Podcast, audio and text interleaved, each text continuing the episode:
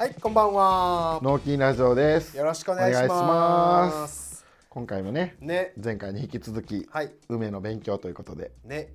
で、この配信が、はいえー6月6日になる予定なんですけれども、はい、なんとまあこの梅の話をしていて、はい6月6日にまあ配信するんですけども、この日が梅の日なんですね。なんといやーこんなねぴったしくることってあるんやなと思って。蜂蜜の日に、あ、蜜蜂の日に続き、続き。いやーリアル攻ム。めるな旬を。いやー旬をね追っていったまあ別にね狙ったわけじゃないっていうのは嘘ですけど まあこういう風にねなあの配信の予定日がそこにたどあのたどり着いたっていうのはこれ偶然ですけどね。梅の日なんかあるのも知らんかったからね。そうやね。ちょっとこれ申し訳ないなと思ってこんだけあの蜜蜂の日ももちろん知らなかったけど。全然知らなかったよ。申し訳ないけど、うん。そう、ねでもまあ、でね。6月の6日とか、うん。もうみなべとか戦場みたいになってるからね。あもう6月なピークあのあひみ海寄りの方は平井にも入ってきて青梅が終わってみたいな、ではい。奥の方は、はい。えー、と青梅が始まってみたいな。始まってあそうそう。あそういうちょっと時差があるわけやね。そう2週間とかぐらい遅いかな、僕言ってるとあそんな23感じなんや週間まだあんのみたいな感じのことをうん日高川町の子とかに言われたりするから、へえ平井に行ってるのを見てね。あそういう感じなんやね。梅平井は、うん。あのちなみにガチで痩せます。あそんだけもう重労働。重労働でこれもう YouTube で撮ろうかなと思って。あほんまそんな感じ、うん。あの場所にもよるんやけど、はい。平地とかやったら、はい。こう網に傾斜をつけて、はいあの集めやすいところとか作ったりとかしてあ集集約させる集約させるのと、うん。あとは木の剪定がはい。人がこう通りやすくなってるような感じなんやけど、僕が平井に行ってる親戚のところは、はい。若干の傾斜がついてて、はい。その傾斜の中でたまるポイントがあってそれをこう上から行ったり下から行ったり開いながらうん。上がっていくんやけど、うん。その傾斜をコンテナのようなやつを引っ張っていくのもしんどくて。うわーすごい。でしかも這いつくばる。で、うんたもでちょっと届かんところが取るんやけど、はい。膝をついてはい。拾っていくんやけど、はい。まあ痩せるかな。いつもだからそれに合わせて、うん。こう体脂肪落としてるからめっちゃ痩せる。いやすごいやん。そのあのボディコントロール。そうそう。でそこにちょっと食事とかも合わせたりとかして、う今多分体脂肪20ちょいとかあんねんけど、はいはい。まあ、多分ピークぐらいではんやけど、うん。体重も大体16とかまで落ちるもん。ぐっと落ちるね。落ちる。であんまり体には良くないけど、うんうんでもブースト使いたいから。ああその瞬間でな。で夏はそれを維持してみたいな感じだから。るほどね。そう。いやまあでもね今の話聞くだけでももう現場のあの過酷さじゃないですけど大変さっていうのも伝わってきてるんですけども、うん梅ラッシュ始まってるんじゃゴールドラッシュのいや来たよもう梅ラッシつュわものたちがをもう集めに来てるで、はいね。まあそんな感じで、えー前回のお話では、はい。えーまあ梅のえー分類だったり歴史だったり、はい。食用としての、えーどんな流れで今現在に至ってきたのかっていうお話を進めてきたんです歴史ね梅の。はい。はい。なんですけども、まあ、えー今回についてはですね、はい。えーもう具体的に、えー食べ方であはいるとか、はいはいでこう世界のはい。梅の、えー生産の、えー量はとかね面積はみたいなえーそういうことをちょっとこうお伝えしながら皆様に知識として、はい。えーお伝えできたらなと思っていきますので、えーいきましょう。はいお願いします。はい、えーそれでは、えーまず梅の食べ方なんですけれども、もうこれはねもうずっと口酸っぱく言ってますけど梅だけにね いやあの表現あるからね、はいはい。え梅干し、はい。はい、梅ジュース。はい。梅酒。はい。梅酢、はいはいはういん、で生食。はい。で、えーまあ、レシピなんかねもういろんな形で、えー出てますけどももうこんなん調べていったらもう無数に存在するわけですよ。はいはい。なんですけどもちょっとね、えー、と生食で、まあ、青梅のままで食べるのは注意が必要っていう形なんですけども、はいはい。まあ、これがなぜまず注意せなあかんのかっていうのをちょっとポイントだけ押さえておきますと生食はレベル高いよ梅の。ですよね。でまあないと思ったことあるけどあります？渋い。でそこなんですあよ、もうめっちゃ渋い、うん、それの渋みってか渋さって何なのかっていうと、はいはい。これアミグダリンっていう成分がはいありましてでこれが体内に取り入れると体内の酵素と反応して、はい。シアンっていう物質に変化するんですけども、はい。これが中毒症状の原因になるということらしいんですね。消化中にってことやんなあそうなんですやから。よだからもうあの口の中に入ってからそういう形になるよっていうはい。流れなんですけども、なんですけどもあのアミブダリンっていうことで、えーこれのね致死量まあこんなね梅をいくつ食べべればっていう話なんですけど。生食でね。はい、えー成人はいにおきましては300個分いやいや。一気に食べたら死んだやつおらんやろこれで。と思うんです。歴史上ないやろと、はいはいはいで子供でも100個分ああまあ体とか体重に応じてね。応じてなんですけども。でなんでまあ体にほんまに悪いよっていうところまでいくとこんだけ食べなあかんっていうことあるんではいはい。なんですけども、まあ、気をつけてくださいっていうところをまずは注意としてお伝えしておいてはい。で、まあ、もしねちょっとこうさい1個でも2個でもちょっとかじった場合はちょっとどんなえー症状出ちゃうのかなってなると、はい。まあ、嘔吐ちょっと吐いちゃうみたいな、はいはい。で下痢で腹痛やめまいっはい。ていうのが出てきますよと。なんかお腹下すみたいなのは農家の人に言われたことがある。生食すると。うそういうのは。うん、そういう感じと思う、まあ食べまあ聞いたことあるぐらいやろうな、はいその人ははいはい。はいもちろん作ってで食べたいとも思わへんやろし。そうやね。クソほどあるからな。はい、でもっと気をつけないといけないのが種なんですけど、はいはい。種には実の10倍から20倍の生産配体配糖体って言われるのがあの入ってますんでやっぱ種はあのもっと濃度が濃いもっこと？と濃度が濃いんで、下痢とかを起こすしはい。成分が、はい、絶対にここだけはまあ注意してくださいということなんですけども、まあ、もちろん。き基本的には大丈夫やね。ないんですよ。うん生食とちょっとこれに梅にめっちゃ興味持ってもらった人がおって。ああ確かに。でここでちょっとあれ一口いってみようみたいなことで、うん。言っちゃうのがちょっとここであったらダメやなと思ったんでちょっとこれは最初にお伝えしとこうかなと思ったんですね。今日また1個2個ぐらいは言ってもらってもいいかもしれんね。あもうもしねちょっと怖い渋みというのを感じて。あそうそうそうそう。1個2個やったら大丈夫やから。はい。よっぽど弱い人でない限り。そうですね。責任は取りませんけどね。そんなはい、まああのそこはもうあのご自身の、はい。はい自己責任という形でお願いします。で、えーまあ、これはまあ日本っていう形の、えー食べ方じゃないんですけど、はい。世界の食べ方。世界ではどんな風な食文化の中に、えー梅、まあ、いわゆるプラムって言われるんですけど、はいはい。えーそういうものはどういうものがあるかって言いますとイメージないな世界で梅が食べられてる。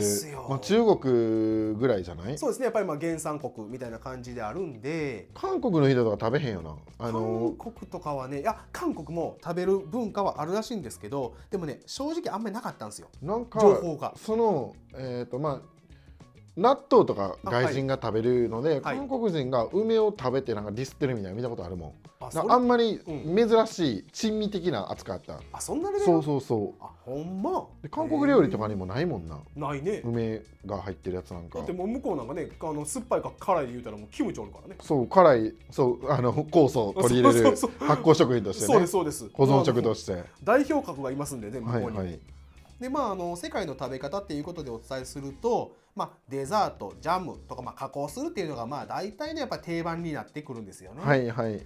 でまあ風味もいいしね、そうなんですよ。やっぱ香りが強いとか、うん。あのまあ、アクセントになるっていうのはもちろんはい。はいいいと思うんですけど、やっぱりそういう使われ方でいくと、まあ、中国なんかで言うと、まあ、さっきも言ってもらったみたいにはい。原産国でありますから、魚料理はい。餅料理で、うん。蒸しパンはい。で梅とトマトの漬物。はい。で梅アヒル料理。はい。でジャム。はい。梅豆腐。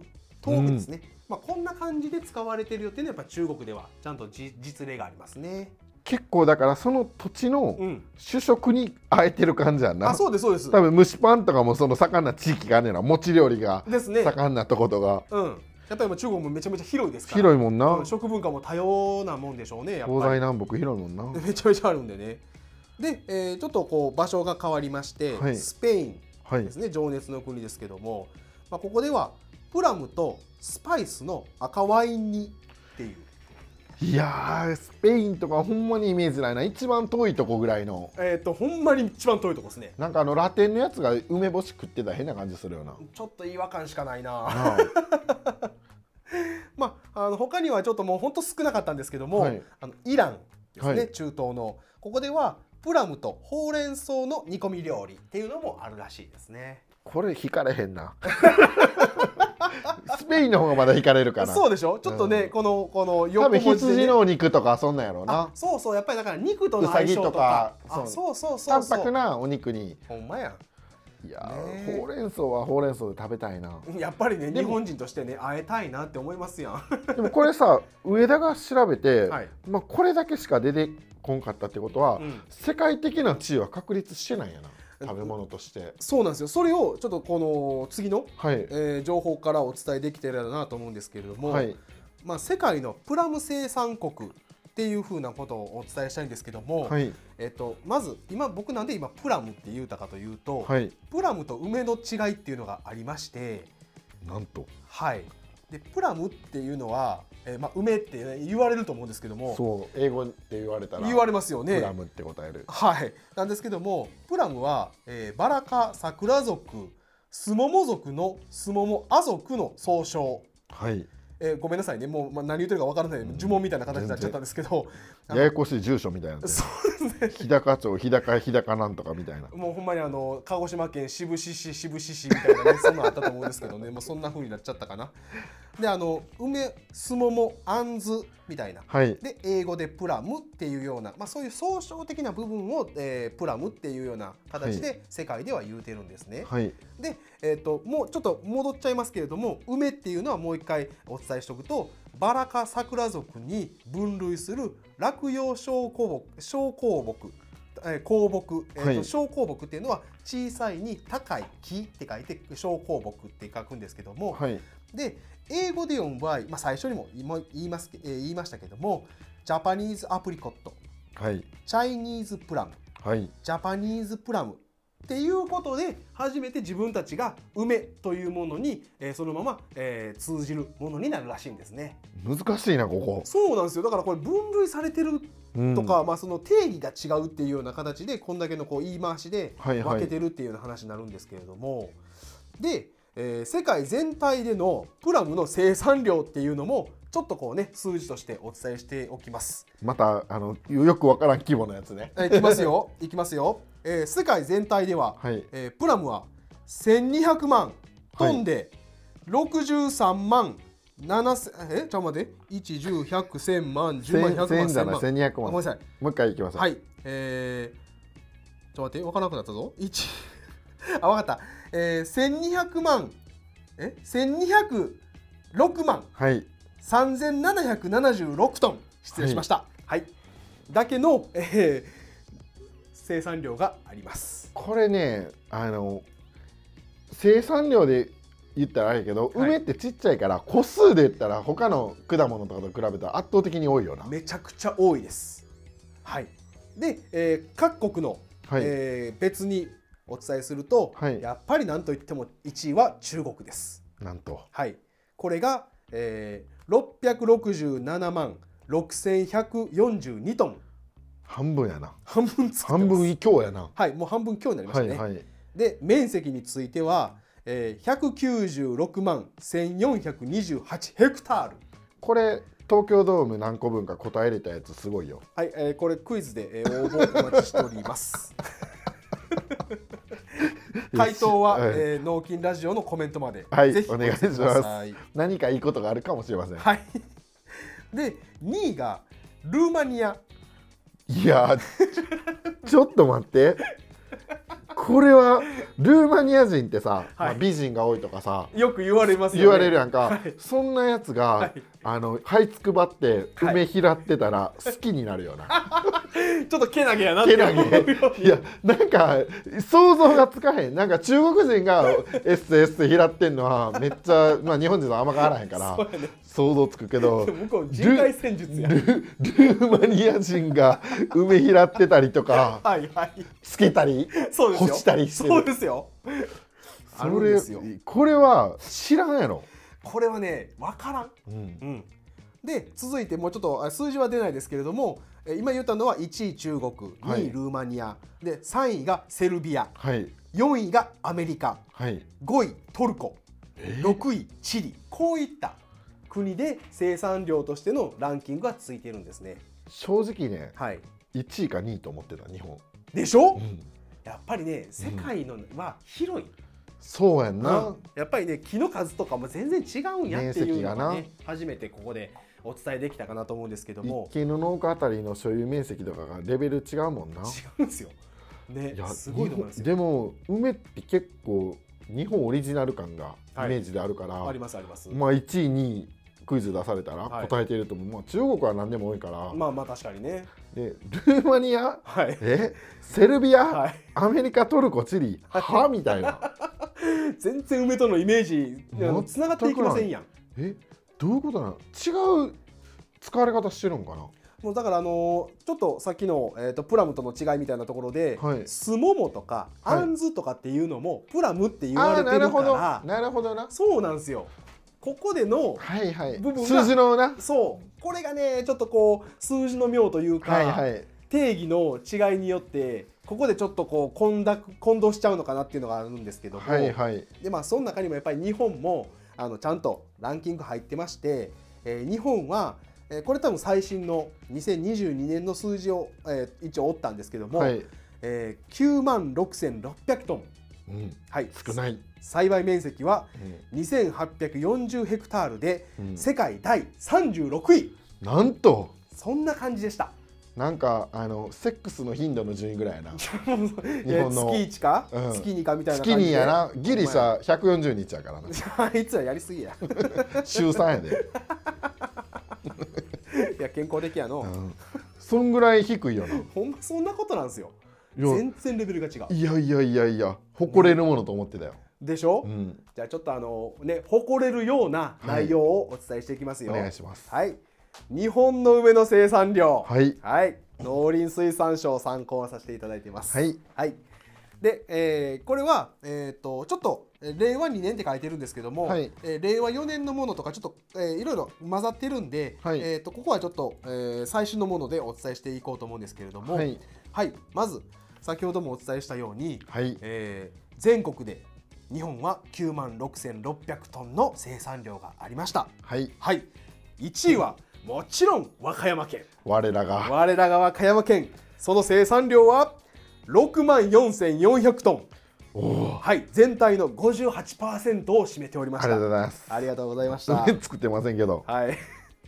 で、えー、とこれはシェア率としては、えーぜまあ、全体の中ではい。65%ですね、で栽培面積は4880ヘクタール、はい。はい、これは、えー日本全国でいうと36%の面積を和歌山県が担っております。36%の面積で、はいこのシェア率65%ってことは、はい。栽培技術が高いんやろうね。だからもう一つの、えー、と補助っていうところから取れる量がやっぱ多い、そういうことやんな。スキルが高い、そうやんな、はい、そういうことやと思います。素晴らしい。これは1965年から58年連続全国1位の記録を今現在進行形。無敵やん。無敵ですわ。チートです。え65年から数え始めたぐらいの感じやろ多分。でしょうね。ね、はい。きっとそうやろな。そうなんですよ。統計を取り始めた。はいもうこれがね昭和40年からの統計調査になりますんでもう覆ることないですないやんなないですで他の、えーか県ですけれども、はい2位が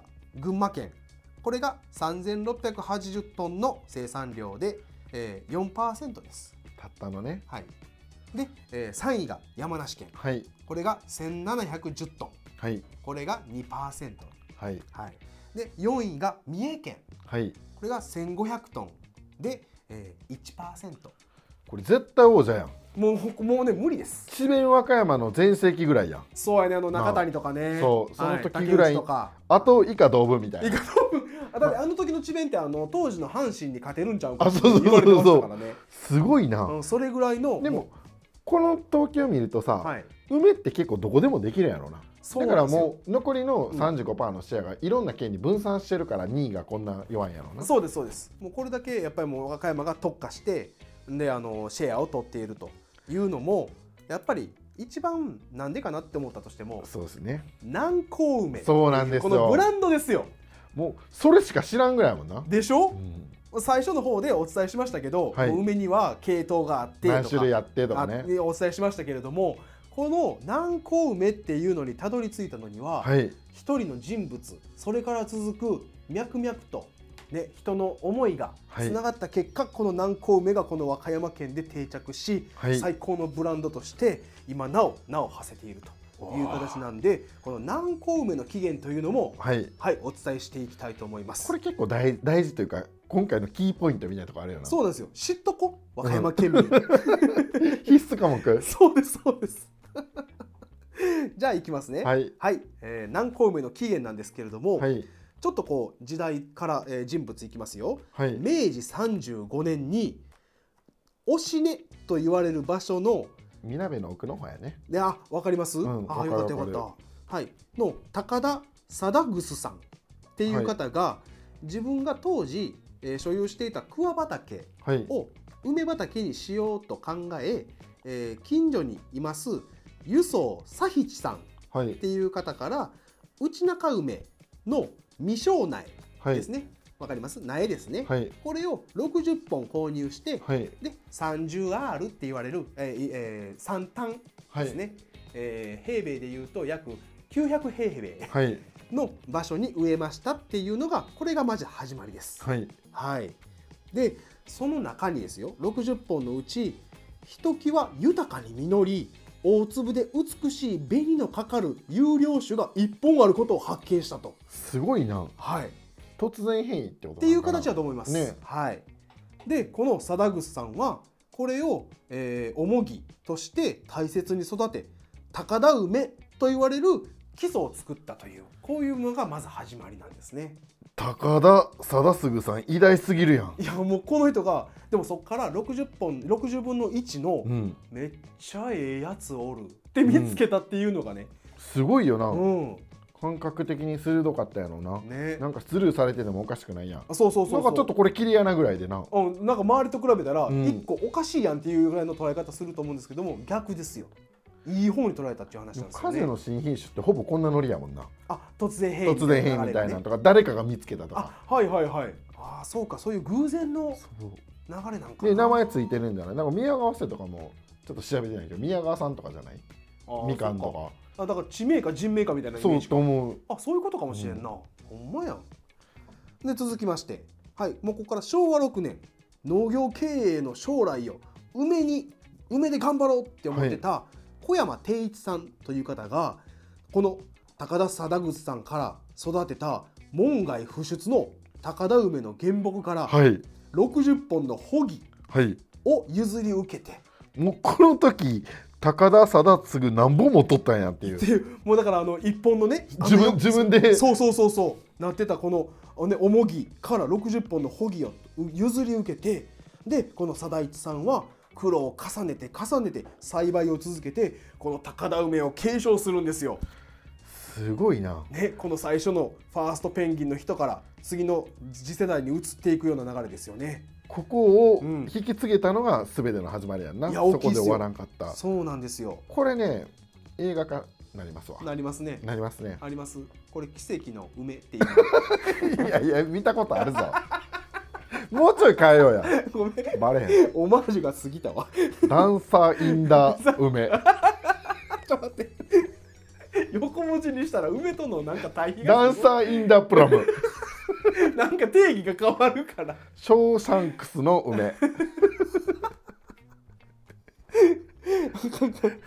でもこれなるよな、なるよ。うん、これだけでもストーリーすごいからさ。すごいな、ね。で続きまして、はい、昭和25年になると、はい梅の有料品種を統一して市場での安定を図るためにこの地に適した梅を見つけようと。はい。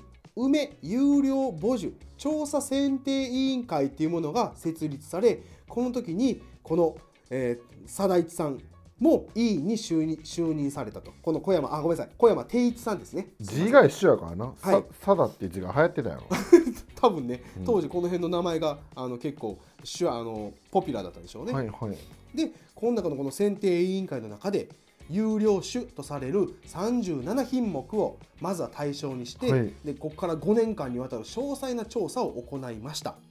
で初年度には豊作の年にあたり各品種とも見事な結実で甲をつけられない調査結果となったんですけれども、はい。やっぱ2年目以降ここからどんどんどんどん選抜されて第 1, 第1合格種としてまず37から14品種に選ばれてはい。で次の年の3年目にはさらに10品種に絞られたとそんな感じでこう選ばれて選ばれていくわけですよ。これは梅を見て決めたやろねきっとできたもののもうだから出来とかすごいな。そんな感じ終了とかな？そうですそうです。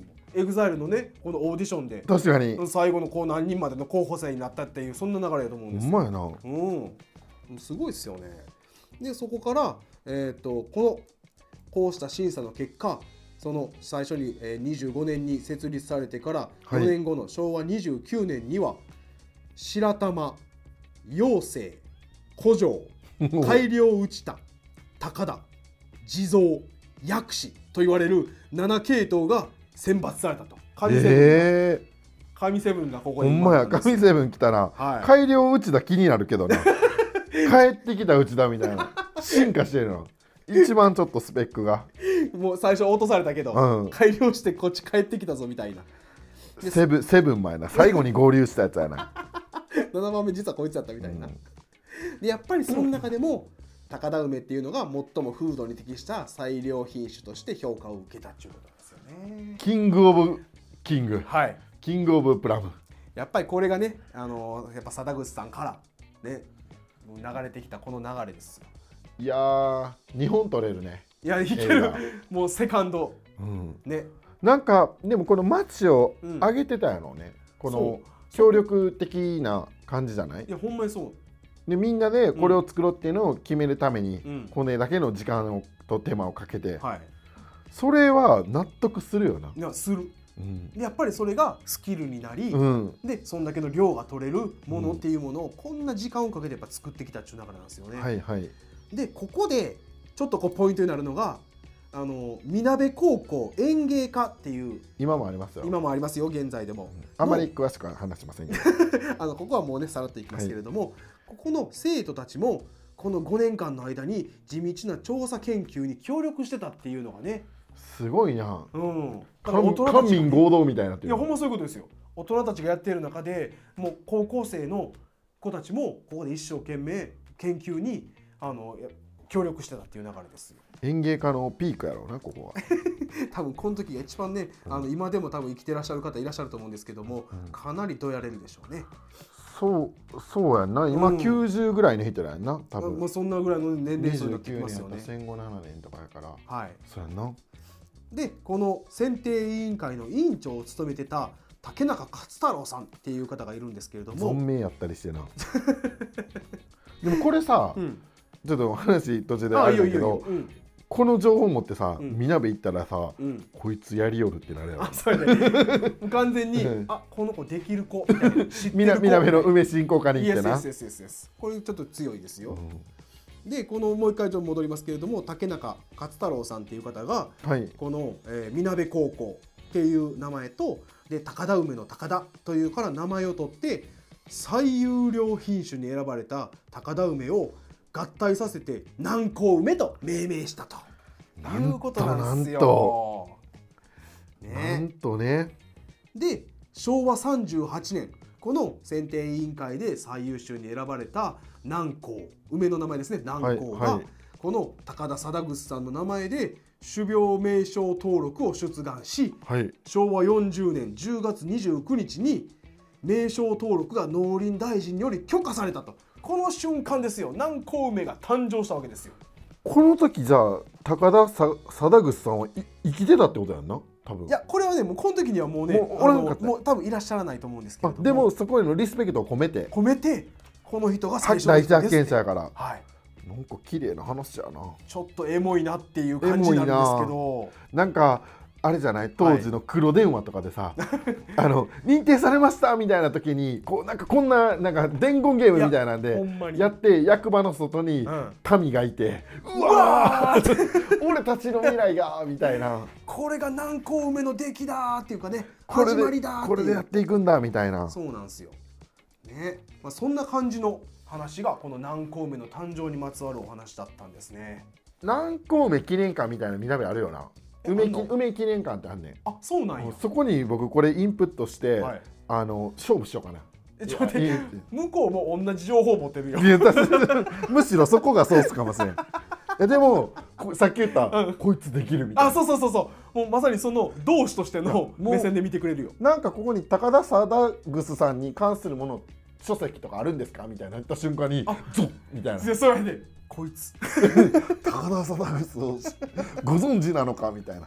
で小山定一さんをみたいな。えー、みたいな。その次の方までの名前を。なるか。めんどくさいやつ来たと思われて。すいません当園閉館のお時間なんでみたいな。いまあそんな風にね あのちょっとこの情報を持っておくだけでもこの南高梅とかはい。梅に対してのこのブランドであるとかうん。物語っていうのを知っていただくなったかなと思います。はい、でもあの最後にはですね、はい。ちょっとこう、えーもうリラックスしてもらって、はい。えー一つのトリビアとして、えーいろんなお話を少しご紹介したいんですけれ梅ども。に関する雑学ね。はい。はい。でもうあの最初にもお伝えしました通り、えー6月6日は梅の日になりますのでこの日は皆さん、えー要チェックという形でお願いします。でこれはまあちょっと言葉の語源になった、えーまあ話なんですけれども、はい。えー酢がない時代ですね。あの酸っぱい酢ありますよね、はいはい。酢がない時代に酸っぱさを出すのに梅干しを使用されたと。はい。で昔は塩と並んで梅が代表的な調味料だったため味付けを梅ぼ梅で加減することで塩梅、はいはいはい。ええやんばいっていうような言葉ができたのがこういう形なんですよ。これクイズクイズ番組結構出るでこれ。あ出る？これ結構出る。知ってたかよかった。これこれ知ってる。よかったよかった。ね。そうなんですよ。まあこういうのもねちょっとした雑学で持っててくださいね。いいと思うすごい。うん、で実はね梅っていろんな別名さっきも最初の方言いましたけどあの和歌で読まれたりとかっていう話ありましたよね。おしゃれな呼び名がおしゃれな呼び名な。それちょっとご紹介しますね。はいまずは風待ち草これ梅ですよ。まあうんうん、うん、はい次いきますね。春告げ草。ああはいはいはい、はい。で公文木。ちょっとこれ ちょっとちょっと難しいです。そうですね。そうですね。はい。花の兄。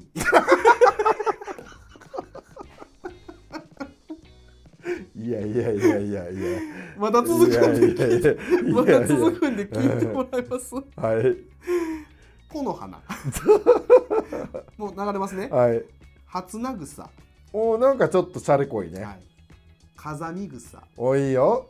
匂い草。あーありそうやな。こんな感じです。やっぱりねこの花の香りであるとか、春を告げるとかね、まあ、そんな感じでちょっとあの花の兄っていうねこのちょっと名名称についてはね何を言ってるかなって話になるんですけれども。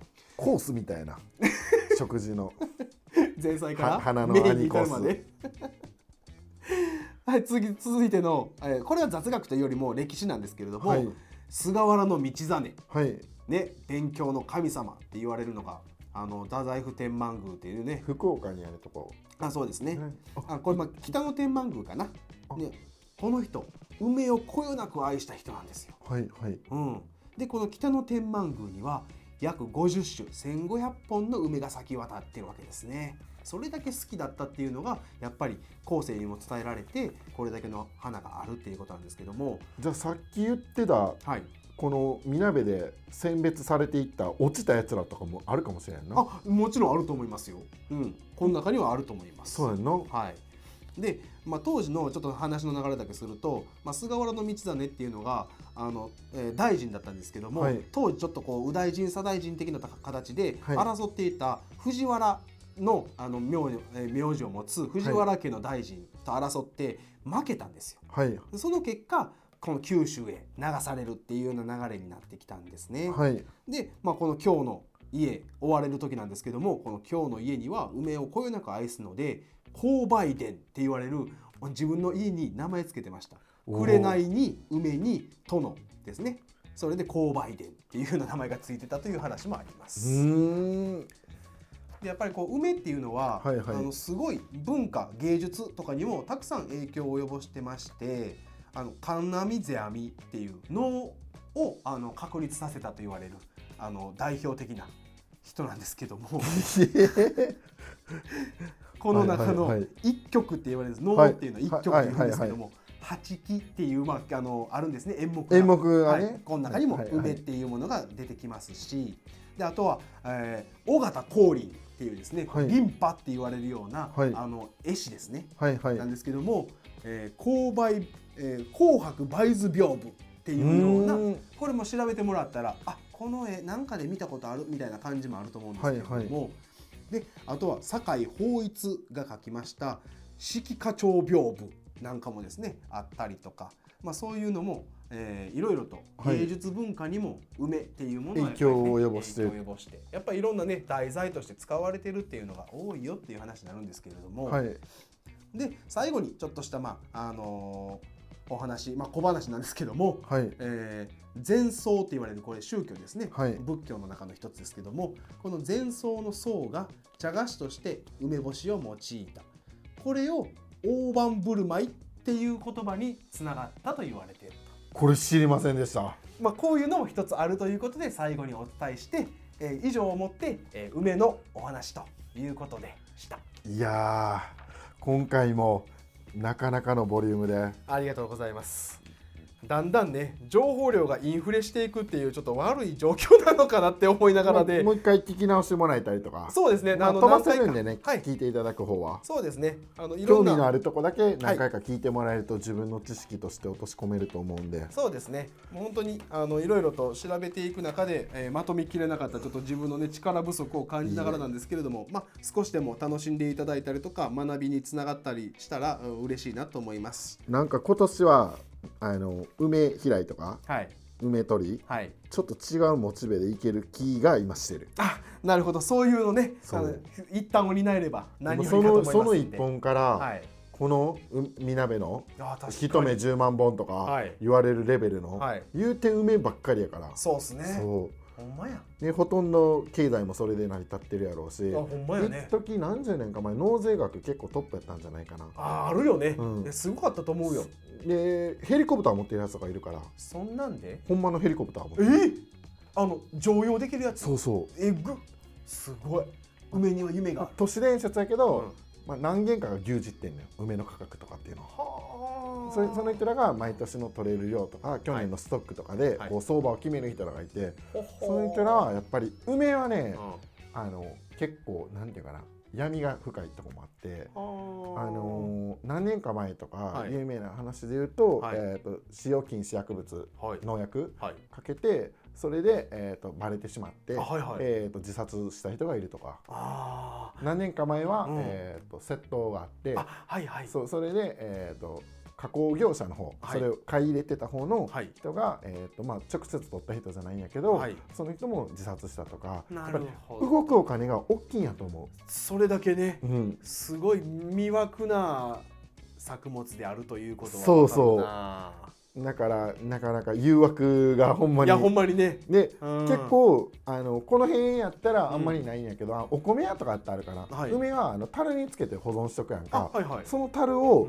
う向かいの家と盗み合うみたいなのもあって、ええお互いの収量は分かるやん、畑の面積とか、うん。木の栽培技術とかで、はい。それを見たらその積んでる樽がおかしかったら、はい。あ取ってるみたいなんうがわでも証拠がないやん。ーないない。ないから、うんとかあと何年か前3年ぐらい前実はあった話で言うと、はい。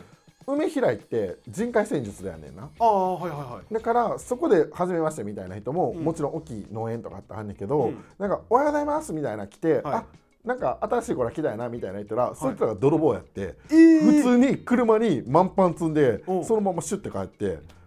その人らも泥棒と思わへんから、う同じように作業してるから、この同業者間でのうん。すごいなんかあるよあんのよ。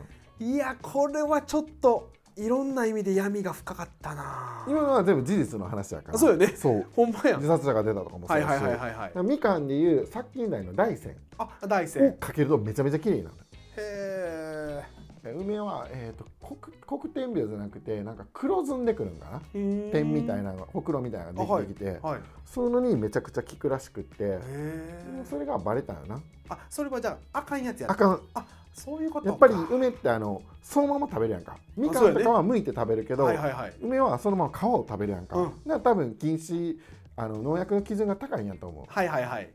そういうことやな。そう。だからでもそれだけやっぱりお金が動くんやろな。みかんとかと比べたら全然違うんやろなみたいな。なるほどな。だからそこにはそこのね問題があって悩みがあってっていうことになるのかな。あとはやっぱりなんかこの世代は循環してる感じがあるかな。あはいはいはいはい。だだからやっぱり稼げてると思うし。あそうやな。うまいことな。そう後継者っていう部分で。前にも言ったことある。知り合いの子で21とか2とかやけど、うんやっぱりいい車買ってもらって、うんもう高校卒業してちょっと勤めてそこで働いてるから、あー。やっぱり良くなかった親もさ今そりゃそうやな。のその20何歳の子とかやらそうとせんやんか。あそれは無理よ。だからそういう感じでね。なるほど。やっぱりそのブランドよいや強いよ。同じものを作ってでも、ね。やっぱり南高梅って価値も違うし、うん。言うてやっぱり美鍋の南高梅が一番価値があると思う、ね。田辺もその世界なんとか農業遺産とかに含まって、はいはい。そのシステムが世界農業遺産に何年か前になってるんやけど、はい。言うてもやっぱ美鍋よ。あー。量で言ったらもしかしたら田辺も多いかもしれんけど、はいはいはい。近いところあるかもしれんけど、言ううんてやっぱりだから由良の由良わせと一緒よ。ほんまやね。そういうことやん。そういうの大好き。いやー。ね本当にこんな感じでの、まあ、梅っていう話でここまで広がってきたわけですけれども。はい。はい。いろいろとまた皆さんね長時間にわたってお聞きいただきましてどうもありがとうござあいました。りがとうございます。まあこれで、えー、と次回はまはい。た別の収録日になるんですけど、はい。一応今後やろうとしてる企画としては、はい。泥酔した状態で。そんな感じでねちょっとこうもうなんか なんていうのなもっとね言葉の端々がどえらいことになってしまうんちゃうかみたいな。まあでも聞いてくれてる人らが、はいはいはい。そういうのをよなんだろう容認してくれるような。あそうね。まあ今は基本身内ベースやから。あ確かに今の現段階はねほんまやね。上田はそんな強くない。全然強くない。これこれは流れ的には梅酒を飲みながらやるみたいな マジでね梅酒結構濃いから10とかあるからストレートに。な。これ映像に残らんただの声の媒体だけでこれ今梅酒飲んでますってそれ嘘か本当か分からんからね。いつもよりちょっと高いかも。あそっかそっかそっかそういう感じで、まあ、今回また前回とか前々回かな、はい。続いて農業は歴史だのそうですね。続きなんですけどまたはい。そういうのも考えていこうと思いますんで、はい、まだねどしどしとまだトークテーマだったりとかそうですね。まあねあのご意見だったりご感想だったりまああのまたフォローの方とかですね、はい。いろいろしていただいてあの励みになっていきますのでどうぞはい。よろしくお願いします、します、はい。ご清聴ありがとうございました。ありがとうございました